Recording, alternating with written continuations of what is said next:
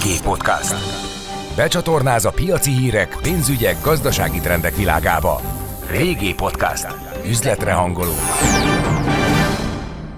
Köszöntöm a VG Podcast hallgatóit, Sándor Tünde vagyok a világgazdaság munkatársa. Vendégem Molnár Attila idegenvezető, a 2017-es év idegenvezetője, akit kollégái annak idején soha nem látott szavazatszámmal és elsőprő többsége választottak meg saját szakmájuk legkiválóbbjának. Szervusz Attila! Szervusz Tünde, szeretettel köszöntöm a hallgatókat. Idegenvezetőként harangoztalak be, de időközben nyilván te is kénytelen voltál elszakadni a hivatásodtól, és valami egészen másba kezdtél, vagyis nem teljesen másba, hiszen némi köze van a jelenlegi munkádnak is az utaztatáshoz. Miből élsz most, amikor nincsenek turisták? Utaskoordinátorként dolgozom a budapesti metroállomásokon, illetve a peronokon felléptetek, preventív ellenőrzést végzek, tehát ellenőrzöm az utazási jogosultságokat, díjtermékeket. Ennek volt ennek a munkának korábban valami más neve, mert most ez nagyon szép, hogy utaskoordinátor, de egy ilyen, mi mindent foglal még magába. Tehát ö, személyes kapcsolatokat is tudod használni azt, ami, amiben gyakorlatod van? Amikor a külföldiek nagyobb számban vannak jelen, akkor őket is tájékoztatjuk, útbaigazítjuk, fesztiválok idején segítünk, tehát van benne egyfajta információnyújtás is, amihez ugye ez az én korábban megszerzett tapasztalatom előnynek minősül. Tetszik ez a munka? El tudod képzelni, hogy nem dolgozol többet idegenvezetőként? Nagyon nehéz az a munka, tehát napi 8 órában, télen, nyáron, úgymond hóban, fagyban kell dolgozni, álló munka, és hát elég igénybe vesz fizikálisan is, illetve a munkabeosztás a két műszak miatt van, amikor hajnal három órakor kelek, tehát azért ezt hosszú távon nagyon nehéz kiégés nélkül csinálni, de amíg nem jön más lehetőség, akár cégen belül, nagyon szívesen állom a sarat, hiszen három gyermeket kell eltartanom otthon, szóval ez már nem leányálom egyáltalán. Mióta csinálod ezt? Mikor kellett váltanod, illetve egy vészforgatókönyvet fellapoznod? Én 2020. október végig mind dolgoztam, tehát azon kevés fecskék közé tartozom, akik még akkor is vittek turistákat Magyarországon, és utána jött már az, hogy kétségbeesés láttam, hogy már nincsen tovább és vége, de akkor kezdtem el váltani, tehát 2020 novemberétől dolgozom itt BKK-nál. Hol lennél most, hogyha nem lenne pandémia éppen? Tudod, hogy melyik ország soros ilyenkor, hova mennek az emberek tájt? Igen, én most jöttem volna haza Toszkánából, és mennék Szlovéniába. Ezek lekötött utak voltak? Tehát már tudtad a pandémia előtt, hogy 2021-ben mi lesz a menetrend, vagy mennyi időre előre tudod? Vagy tudtad? Nekem egy évre már tele van naptáram, tehát adott év októberében már látom a következő év októberig, szinte teletöltve az összes időpontot. Mondjuk az év 365 napjában békeidőben mennyit nem vagy itthon? Hát inkább úgy mondom, hogy olyan 200 biztosan dolgozom. Mint családos ember is? Tehát, Így van, igen. tehát ez nagyon nagy elhivatottság kell, hogy valaki ennyit menjen és folyamatosan jókedvűen vigye az embereket. Utaztunk együtt, nem titok, tehát tényleg nagyon sokan ismernek téged országszerte.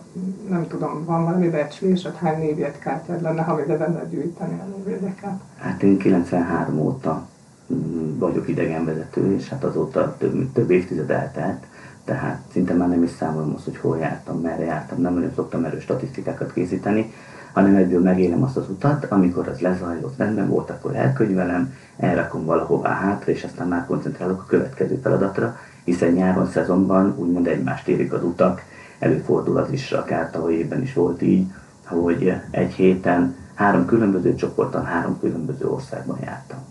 Keveset alszik egy idegenvezető, vagy éberen alszik?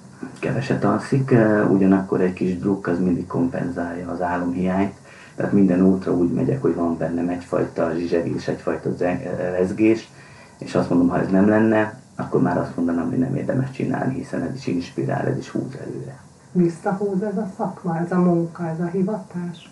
Nagyon mondta ez a hivatás, viszont az embernek el kell gondolkodni azon, hogy eléggé megbecsülte a szakmájában, ami eléggé nagy, nagy kérdéseket vet fel bennem is, hogy azt a beletett energiát, azt a rengeteg tudás, tudás halmazt, azt a megszerzett tapasztalatot vajon helyén, helyén kezelik-e a megbízóim, helyén kezelik-e az utazási irodák. Tehát ez egy nagyon nagy fejtörést okoz, hogy én a magam által felállított eszmerendszert, illetve a felállított minőségi színvonalat mindenképpen tartanom kell, de ugyanakkor most már meg is követelem azt, hogy, hogy ne játszanak velem, és fizessék is meg ezt a teljesítményt, hiszen emberekkel dolgozom, és naponta 12-16 órát. Szóval ez, ez tényleg nem egyszerű ilyen szempontból. Hát a munkát ezek szerint megszoktad, mert mint hogy ezt a rengeteg munka órát, ehhez képest, amit most csinálsz, ez sem könnyű, de érdekel, hogy mit tudsz a többiekről. Hát van olyan kollégám, aki uh, újsághoz ment el, lapszerkesztőnek, van, aki pizzafutárnak állt, van, aki kitanulta a burkolást, tehát lakásokat újít föl, van, aki mm, fotomodellkedik, tehát mindenki próbált valamit találni, és én azt mondom, hogy egy idegenvezetőnek kell is, tehát tőlünk azt várja a szakma, azt várja a közönség, hogy talperesetek legyünk, találjuk fel magunkat, éljünk meg a jéghátán is. Éppen ezért azt mondom, hogy aki ilyenkor nem dolgozik semmit, akkor az voltak éppen lehet, hogy a saját alkalmasságát kérdőjelezi meg azzal, hogy emberekkel a későbbiekben tudjon foglalkozni, és ebbe a szakmába visszatérjen akár. Szerinted mennyien nem fognak visszatérni? Nagyon sokan. Én azt mondanám, hogy a jelenleg aktív idegenvezetőknek a 10%-ának lesz a belátható jövőn belül stabil munkája ebből és stabil kereset az idegenvezetésből.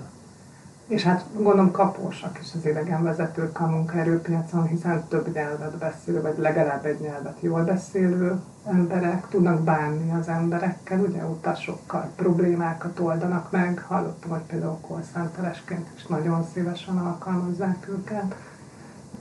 Versenyképes fizetést kapnak, ugye, ezek szerint, vagy, vagy például minden nap a saját ágyukban alhatnak. Tehát nagyon nagy az elszívó hatás hangsúlyozták is többen, szakmai szervezetek vezetői is, szövetségek vezetői is, hogy probléma lesz a munkaerő, a szakképzett munkaerő az újraindulásnál. Lehet, hogy sokkal kapósabbak lesznek, és jobban meg lesznek fizetve idegenvezetők. Számítasz erre? Én azt gondolom, hogy, hogy kevesen maradunk, de a kontraszelekció nagyon be fog indulni, hiszen a pandémiás időszak nagyon próbára tesz mindenkit. Mentálisan, fizikálisan egyaránt, és hát ehhez kell idomulni, itt kell fölvenni a kesztyűt és újra kiélesíteni a fegyvert, zárodon tartani a puskaport ahhoz, hogy amikor újraindul a, a nyitás, és mehetünk akár külföldre, akár beutaztathatunk, hogy akkor teljes erővel hadrafogható legyen az a valaki, és hát amit én tapasztalok, hogy nagyon sokan ebbe bele vannak rokkanva, tehát nagyon nehezen bírják ezt a lelki terhet, hogy amit megszoktak korábban, hogy utazhatnak, járják a világot, impulzusokat szednek össze mindenhonnan, számukra ez a lehetőség most bezárult. Hát igen, egy nagyon helyhez kötött élet lett. Igen, igen, és ezt kevesen is viselik. Tehát aki megszokta ezt úgymond, ezt a cigány életet, amit mi ugye minden nap élünk, azért ez egy nagyon nehéz szituáció ilyen szempontból is, hogy, hogy visszacsöppenni valamibe, ami stabil, ugyanakkor aki gondolkodik, az nagyon megfontolja azt, hogy visszatérjene esetleg ebbe a szakmába, ami nagyon szépen hangzik. Én úgy érzem, hogy déli bábokat kergetünk azzal, hogy így a turizmus, úgy a turizmus, mert nem látom még megalapozottnak a jövőt.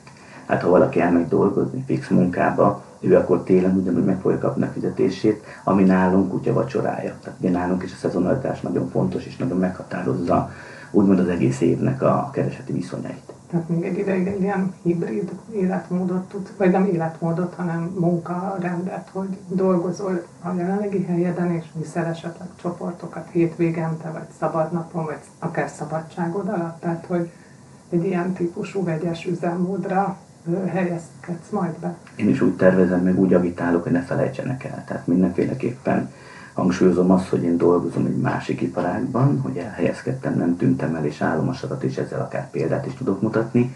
Ugyanakkor a lehetőségeket megpróbálom föntartani ahhoz, hogy a szabadnapjaimon, akár ünnepnapokon, vagy pedig a hétvégéim terhére megyek, és viszem az utakat, és ugyanaz utazó közönségben tartom a lelket, és mutatom, hogy vagyok, élek, virulok, és ugyanúgy, ugyanan elánnal dolgozom, mint ahogy korábban ezt tőlem megszokhatták. Azon gondolkodtam, közül olyan erőt képviselsz, tehát erőt kell felmutatni, és tehát az ember elindul veled bárhová világon, ugye egy ismeretlen telepre, hogy, hogy, hogy ez is egy nagyon fontos összetevője lehet, hogy rád bízzák magukat az emberek, hogy határozott vagy, most céltudatos, tehát tudod, hogy családot kell eltartani magadat, folytatni kell, menni előre. Mi az, ami még nagyon fontos ebben a munkában. Azon gondolkodtam, hogy hány szakmából tudnánk ezt összegyúrni. Um, elsősorban azt mondom, hogy születni kell erre a szakmára. Tehát aki jól csinálja, abban kialakul az évek, évtizedek során az a rutin, amely le tudja kezelni a helyzeteket, mert megvannak már azok a sémák, amelyeket, hogyha úgy adsz akkor nem tűnnek őszintétlennek, és abszolút akár a csoport igényeire szabba tudsz kommunikálni. Nagyon fontos a retorika, nagyon fontos a stilisztika, nagyon fontos a nyelvhelyesség. Hát amit említettél is korábban, hogy nagyon fontos idegen nyelveken beszélni, ez is igaz. De hogyha az ember zömében magyar csoportokat visz külföldre, akkor az az egyik legfontosabb, hogy hogyan tudja nekik átadni a tudást, hogyan tudja lekötni a figyelmüket, és hogyan tud szórakoztatni. Tehát mindenképpen az adomázás, viccelés, munkás történetek, és pont az a lényeg, hogy kiszakítsuk őket a mindennapokból, hiszen elolvashatja, megnézheti a Wikipédián úgymond a lecsupaszított tudást, a gerincet, de arra mi építjük fel a húst. Tehát pont ez a lényeg annak, hogy egy idegenetőtől mindenképpen azt vár az utazóközönség, hogy inspiráljon, hogy menjen előre, hogy mutassa az utat, de ne legyen zsarnok, ne telepedjen rá a csoportra. Én ennek egyében mindig el szoktam azt mondani, hogy elmegyünk egy útra, én kettő dolgot várok el. Az egyik a figyelem, a másik pedig a pontosság. Hiszen ha ez megvan, akkor én is jól érzem magam, hiszen tudom, hogy ha én beszélek, akkor mindenki figyel, de próbálok olyan lenni, hogy ne legyek sok, ne legyek terhes, hanem szépen blokkokba adagolva, mint a gyerekeknek az órán a tananyagot, úgy próbálom fölfűzni a, a különlegességet útközben, hogy mindig fönn tudjam tartani az érdeklődést, és, és gyakorlatilag érdekes is legyen az, amit mondok. Buszos utakat viszel Zömében buszos utak, de vannak akár különgépes uh, incentív túrák is, amikor cégeket viszek, kimondottan tematikus utakra, tehát amikor fölkészülök egy-egy, egy-egy különleges témából, például az első világháború frontvonalai, frontvonalai például az első világháború frontvonalai, vagy éppen akár a berlini zsidóság, vagy, vagy a második világháború ostromai, vagy éppen geológiai tanösvények a bőrzsönyben. Hát mindenféle annyira szertágazó, és én ezt szeretem, amikor nem az van, hogy egy megszokott,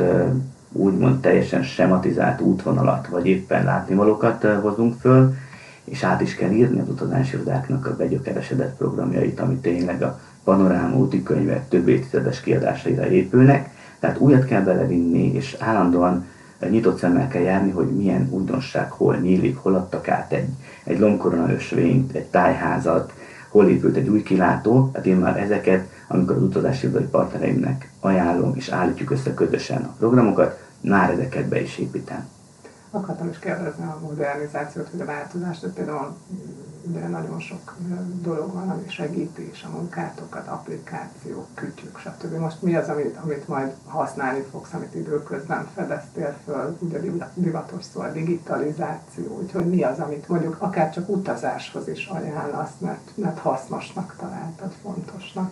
Én már több évtizede használom a box készülékeket, tehát, hogy nem kell úgymond old school módon tyúkanyóként magam köré gyűjteni a turistákat, hanem szépen megyek, kezembe tartom a pici mikrofon, és mindenki a saját fülesén keresztül hallja, amit mondok.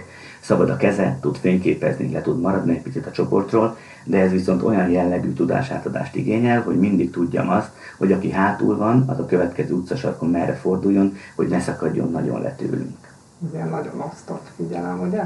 Igen, igen, osztott figyelem, de, de szeretik nagyon. Tehát eleve a hangommal tudok játszani, eleve tudok manipulálni, tehát mindig azt mondom, hogy ez olyan, mint egy stand-up, amikor is tudom azt, hogy hogy hogy viszem le a hangsúlyt, hol van a mondat vége, hol hívom fel a figyelmet valami érdekességre. Ugyanakkor, hogyha előttem történik bármilyen attrakció, akkor hogyan, hogyan tudom gyorsan mozgósítani a tömegnek a hátulját, hogy odaérjen, és nem maradjon le a gegről mondjuk a Budapestről elindul egy csoport, akkor hol tartotok, mikor már csoportál szervezted, vagy mikor az első nagy nevetés kitör a buszon, vagy, vagy apró dolgokból? Szerint, szerintem már a hősök terénél. Tehát vannak olyan tükkeim, amiket eljátszok, és, és így, így látom, hogy megérkeztek korán reggel, még alig nyitk a csipájuk, és azt tudják, milyen buszon ülnek, és örülnek, hogy odaértek, és elkezdenek gondolkodni azon, hogy itt most tényleg oda megyünk, amit mondott ez a valaki elő, akit még sose láttunk akkor elgondolkoznak, engem megszívottak, ez nem úgy megy, ahogy, ahogy előadta.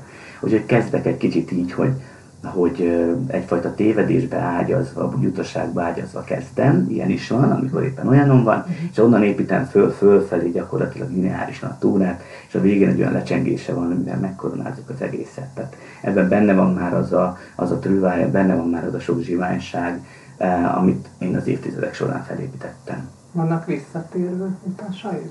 Persze vannak, vannak létanyomon jönnek, érdeklődnek, jönnek is velem, van olyan út, amire akár eljönnek többször is. És ugyanaz a tematika, ez is érdekes.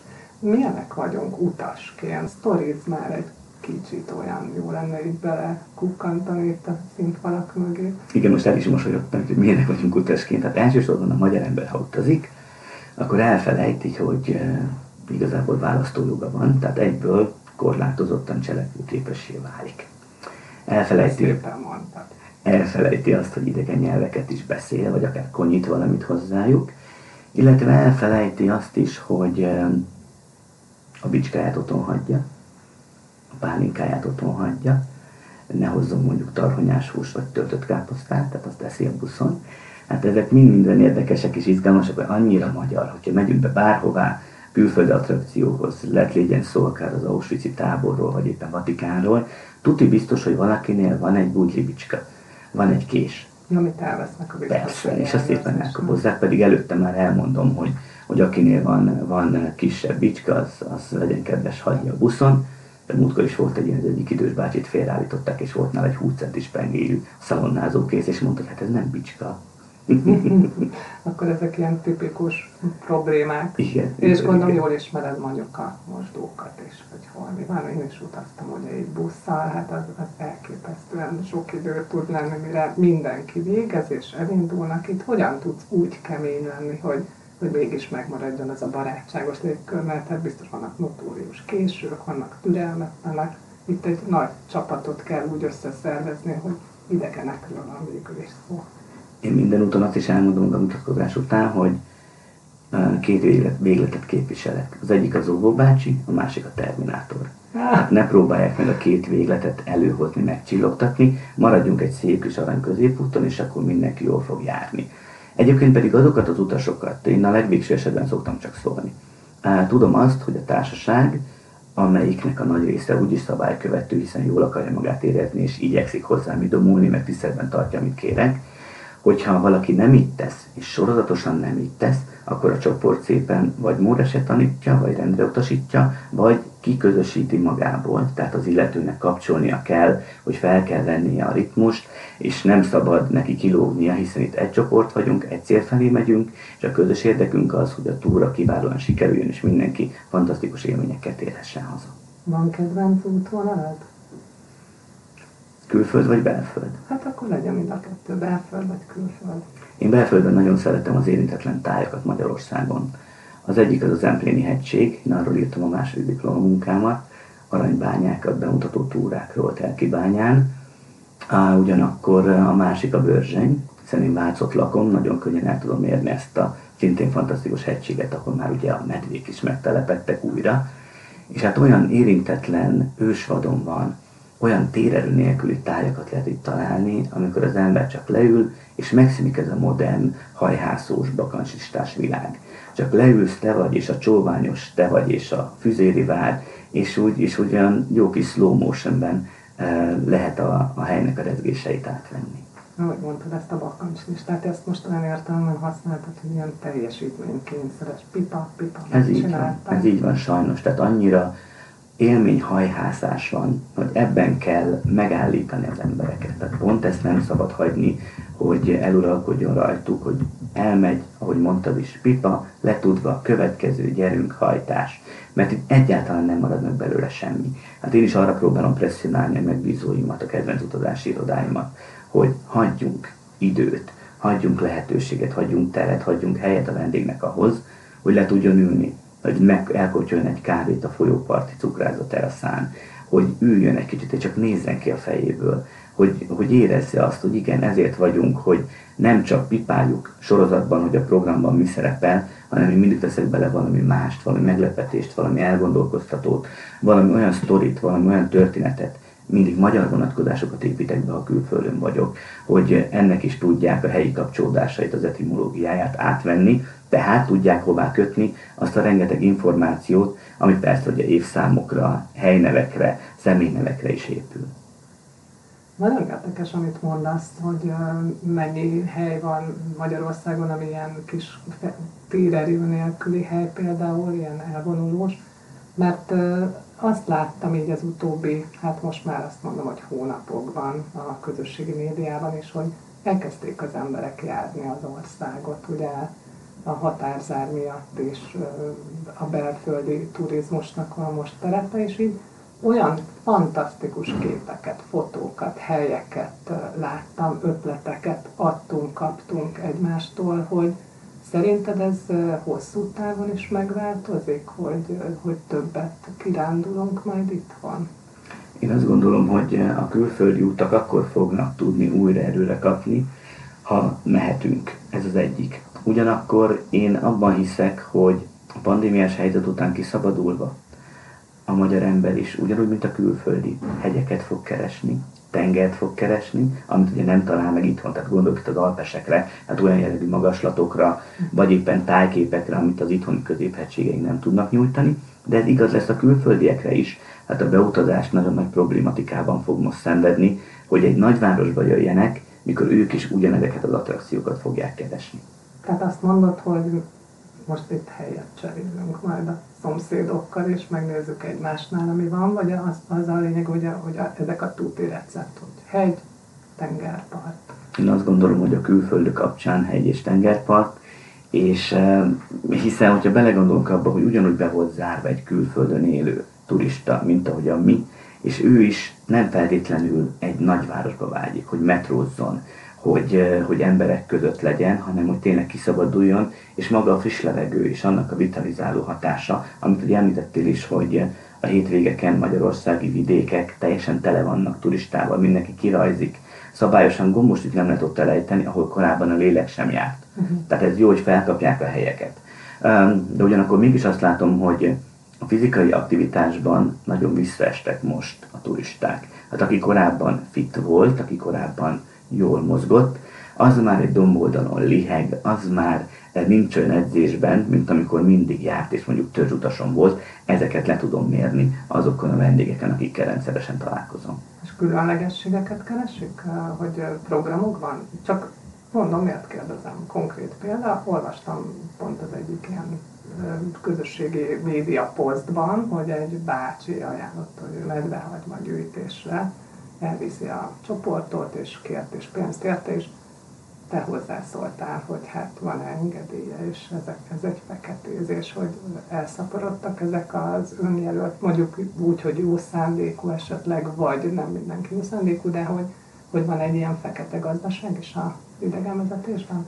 Sajnos egyre jobban elharapózott az illegális utazás szervezés, hiszen olyan csoportok, olyan egyesületnek álcázott szervezetek visznek utakat, visznek túrákat, állítanak össze utazási csomagokat, akiknek erre nincsen jogosultsága. Ezáltal hátrányos helyzetbe hozzák azokat az irodákat, akik megfizetik a kauciót, megfizetik az adókat, legálisan működnek, számlát adnak. Tehát itt lenne szükség a szakmában egy olyan összefogásra, amely teljesen más alapokra helyezni a magyar utazási kultúrát. Tehát ezt kellene meghonosítani, hogy igen, utaz idegenvezetővel, Hát ne menjél, ne keresgéljél, ne QR kódra kattints, hanem tényleg bíz rá magad szakemberre, hiszen az élményt így fogod tudni teljesen megkapni. A másik pedig az, hogy utaz utazási irodával, bejegyzett irodával, és hát ez azért lenne fontos, mert ha bármi probléma történik, akkor itt megvannak azok a jogorvoslatok, megvannak a, a rutinból azok a protokollok, amely szerint eljárnak az irodák. Tehát nem fognak magadra hagyni, nem lesz baj. Én is tudom magamról, hiszen számos esettel találkoztam az epilepsziás rohamtól elkezdve a lábtörés, lábtörésen át mindenféle sérülések, amikben helyi asszisztencia kell, biztosítóval tartani a kapcsolatot. Hát sajnos ez az utazás maga, pont amiatt, amiket elmondtam, hogy milyenné válik a magyar, nagyon nagy rizikófaktort hordoz magában, ezért is kell a szakember, hogy ott álljon mindig mögöttünk az a hátország, ahova tudunk fordulni. Ebben reménykednek most az utazási irodák, hogy felértékelődik a szerepük, ugye a biztonság miatt is. Egyrészt mondjuk ma egy papados repülőjáratra jegyet foglalni, korábban sem volt ugye életbiztosítás, hogy mikor indul, ha most át kell csekkolni, mivel, mit fogadnak el az adott országba, oltás, igazolás, bármit van. Tehát ez, ez egy nagyon-nagyon gyorsan változó világ, most az információ szerepe még inkább felértékelődött ahogy mondott te is.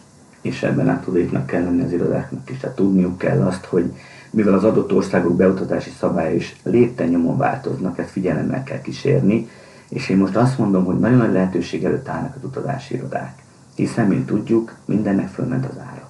elmegyünk bevásárolni, óriási volumenű áremelkedésekkel találkozunk, és ezt le tudjuk mérni a pandémia előtti időszakhoz képest.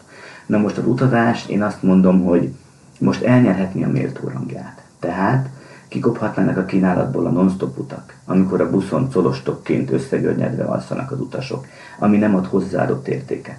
Éppen ezért az lenne a lényeg, én ebben látnám úgymond a, a jövő útját, hogy az utazik, aki meg tudja fizetni. Tehát az utazásnak újra presztis terméknek kellene lennie, ehhez kell egyfajta szakmai összefogás, hiszen most mutatni kell az irányvonalat. Tehát nem szabad visszaesni abba a hibába, amiben a tömegturizmus idején tózódott mindenki, hiszen sokkal több volt az iroda, sokkal több volt az idegenvezető, ugyanakkor most tényleg szűkül a piac, és egy olyan stabil éket kellene kialakítani, amelyet követendő trendekkel alátámasztva tudnánk diktálni úgymond a turizmusnak a menetét Magyarországon és a magyarországi utazóközönség körében. Van erre valamilyen kezdeményezés, vagy valami olyan dolog, ami miatt reménykedsz, hogy, hogy változhat ez a helyzet? Én úgy látom, hogy az irodák félnek, tehát akik túléltek, azok borzasztó helyzetben vannak. Tehát nekik ketyegett az óra, ketyegett a, a sok-sok járulék, a fizetni valójuk, tehát eh, sokkal nagyobb hátrányból indulnak, mint a fekete szervezők. És pont ez lenne a lényeg, hogy most kellene a szakmát ez, ez ettől, úgymond ettől a rákfenétől megtisztítani. Tehát az irodák között is egy összefogásra volna szükség, és eh, kialakítani olyan utazási csomagokat, olyan túrákat, amelyek nem standardizáltak, amik pont arra épülnek, hogy érdekességekre, kuriózumokra, tehát bele kell tenni a kreativitást egy program összeállításába, pont azért, hogy újat hozzon. Tehát ne a, a berögzült uh, régi formák szerint utaztassanak az irodák, hanem nekik is a gondolkodásukban változtatni kell, és én azt mondom, hogy az irodák diktálnak. Hát ők határozzák meg azt, hogy milyen kínálattal jönnek ki a piacra, és ehhez az utazóközönség fog idomulni. Ha senki nem fog csinálni non-stop utakat, amit én egy gyilkosságnak tartok Na, mindenféle szinten. útnak azt mondod, amikor elindulnak reggel 5 órakor a csoporttal, elutaznak 6 órányira. Általában éjszaka indulnak, a buszon alszanak, tehát erre mondtam a colostok, colostok effektus. Így van, első éjszaka a buszon, hajnalban bekóvályognak valami útcéli krimóba, vagy egy útcéli benzinkútra, hogy fogatmossanak és elintézzék a, a dolgaikat, és aztán úgy érkeznek eh, el az első megállóhoz, hogy igazából nem pihentek semmit, és közben ugye nincs is idegenvezetés, nincs is tájékoztatás, hiszen minek, mivel éjszaka mennek, és hazafelé ugyanez a séma, tehát voltak éppen már a helyszínre is fáradtan érkeznek, és sokkal fáradtabban érnek majd haza, mint ahogyan elindultak. Ezek a költség hatékonyság miatt szerveződtek így? Én nem tudom, ez egy magyar szokás, nagyon sok olyan magyar szokás van, ami, ami Nyugat-Európában elképzelhetetlen, tehát nem indítanak ilyen jellegű utakat. Ugyanakkor a másik magyar szokás például, hogy nincsen borra való.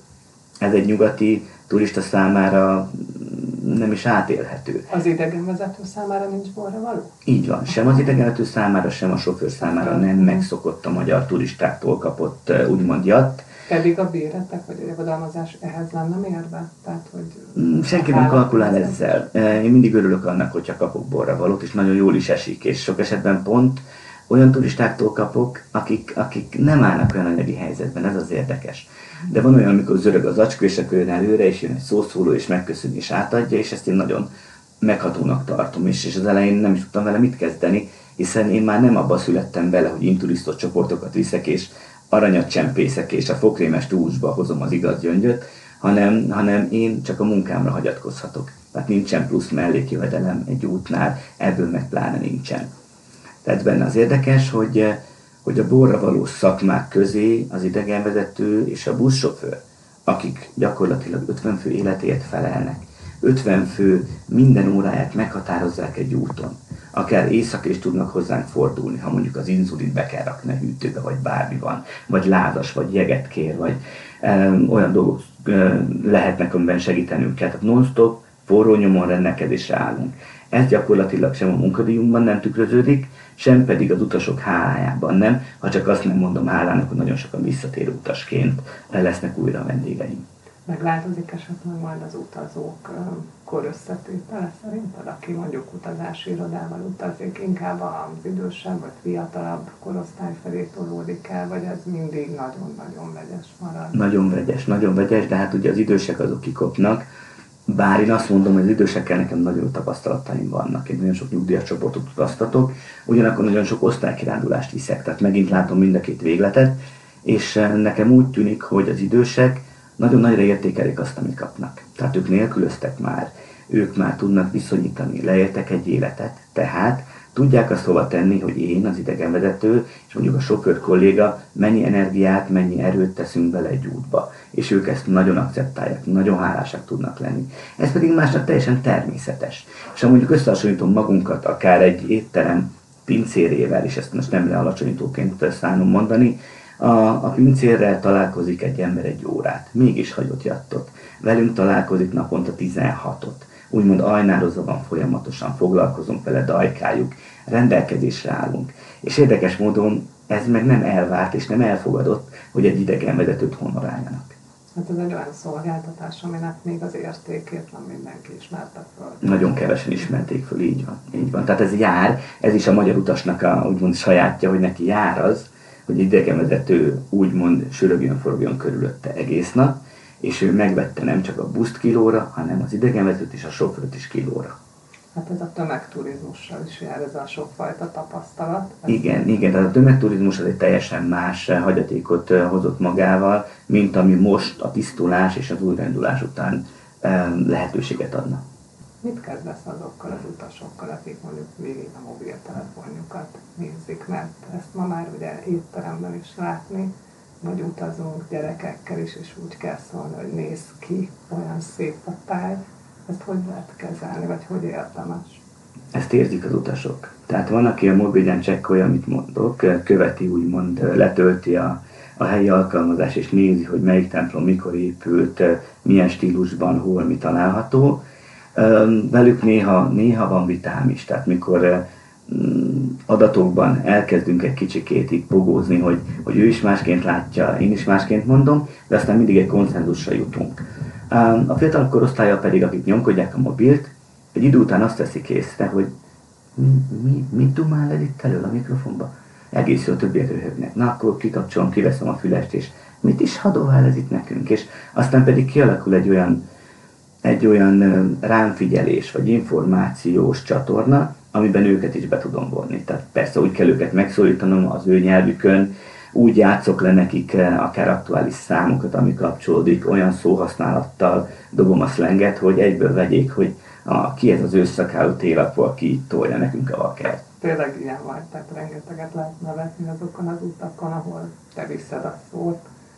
Azon gondolkodtam, hogy ha játszunk egy kicsit, hogy mondjuk ugye nagyon trendi téma az attrakciófejlesztés, hogy ha már arról az oldalról nézzük, meg a felhasználó oldaláról a turisztikai attrakciókat, hogy mi az, amit nagyon fontosnak tartasz, amire abszolút vevők az utasok, hogy mi az, amivel rendelkeznie kell egy népszerű turista paradicsomnak, hogy legyen egy történelmi vár. Tehát ha most így építenénk így legomboljátékból egy ilyen műváros, vagy műhelyet, műhelyet, akkor mi mindent kellene beletenni. Ugye itt is vannak Magyarországon egy fejlesztési tervek, siklóépítés, összekötni. Tehát, hogy, hogy, hogy mit akar, mi, mi az, ami, ami a siker receptjének az összetevője? Humán erőforrás, egyértelműen. Tehát, ha egy várban felújítunk egy, egy erődöt, erre van is példa több Magyarországon, ugye ilyen lesz majd a Nagyvázsonyi, ilyen a Boldog Kőváraja például, ahol várjátékokat tartanak vagy akár sümeg, de ezek a várjátékok nem azok a megszokott várjátékok, mikor a borgőzös lovag alig bírja felemelni a pallost, és esik kettőt, és akkor tapsolni kell, vagy éppen jön a betyár a hortobágyon, előveszi a mordát, és mindenkitől begyűjti a fuxokat. Uh-huh. Ez már más. Tehát most már a ratyiról tovább kell lépni, és olyan pozitív példákat találkoztam én is, most jártam bankeltemben az országon belül, és ez ugyanúgy alátámasztja azt, amit mindenki mond, amit nálunk a cégnél mondanak, amit a katonáknak mondtak a lövészárokban hajdan, hogy az élő erőt nagyon nehéz pótolni. Hát pont ez a lényeg, hogy lehet ott bármilyen alkalmazás, lehet egy szem, személytelen QR kód, ki lehet írni bármit, az emberek nem fognak megállni, és nem fogják végig silabizálni, elolvasni, mert nem köti le a figyelmüket. Ellenben, ha van egy élő attrakció, nagyon fontos a szó élő legyen, tehát ebben föl legyen építve ugyanúgy, mint akár az én speechem, az én mondandóm, legyen eleje, legyen vége, legyen csattanója, és közben a figyelmet vonzza oda. Pont ez a lényeg, hogy olyan embereket kell kiképezni, akik ennek a tudásnak birtokában vannak. Éppen ezért nagyon sok színész láttam már alkalmazni hasonló pozícióban, uh-huh. akik ugyebár tudják, mert a zsigerükben van, a vérükben az, hogy hogyan kell szórakoztatni. És pont ez a lényeg, hogyha élményt kap, és azt mondja, hogy Úristen, milyen jókat mondott, mennyire jó poénok voltak, milyen jó volt a program, ez meg fog benne maradni. Hát lehet bármilyen szirupos Disneyland, hogyha nincsen megtöltve ilyen jellegű tartalommal, akkor pont elveszíti a lényegét. Tehát a hangulatra emlékszik az ember elsősorban. A hangulatra mindenképpen, és azokra úgymond az érzésekre, amiket nagyon nehéz leírni. Mondjuk a nagymama spájzának az illata például, vagy akár, vagy akár ízek, szagok, hangok, meg maga az életérzés. Tehát amikor úgy eljutsz egy helyre, leülsz, körbenézel, és azt mondod, hogy igen, hazaértem. Mit szólnál, hogyha bármelyik gyerekem azt mondaná, hogy idegenvezető szeretne lenni? Hm, pártól nem támogatnám őket, persze, persze. Ha ezt szeretnék, akkor igen, de én semmit nem erőltetek. Tehát úgyis ők fogják eldönteni. Én nem szeretném azt, hogy most a saját önmegvalósításomat akarom látni a gyermekeim jövőjében. Én ezt nem, tehát nem fogom tűzzel vassal erre a szakmára terelni őket. Engem sem terelt senki, nekem sincsen a családomban senki, aki turizmussal foglalkozott, úgyhogy én vagyok ilyen szinten egy, egy newcomer vagy egy outsider, bárhogy mondhatjuk, aki saját magamnak építettem fel a karrieremet, kőkemény munkával és, és hosszú idő alatt. Meglepődtem, mert azt gondoltam, hogy ezt fog annyira hogy örülnél, hiszen akkor 20-30-40 év múlva is lesz még ez a szakma, és lesz rá igény, de hát ezért dolgozol, meg érzem ezt az optimizmust, meg azt a hitet, hogy ez így most megtisztul ez a ez a, ez a, ez a hivatás, mert te ezt abszolút hivatásnak tekinted, és egészen biztos vagyok benne, hogy nem sokára ismét nagyon-nagyon sokan fognak veled utazni, határon belül és kívül is, és kívánok neked ehhez nagyon sok időt, lehetőséget és sok-sok kilométert. Köszönöm szépen, hogy eljöttél. Nagyon szépen köszönöm Tünde, és a hallgatóknak is töretlen utazási kedvet és jó egészséget kívánok. És szép nyarat. Így van. VG Podcast. Becsatornáz a piaci hírek, pénzügyek, gazdasági trendek világába. VG Podcast. Üzletre hangoló.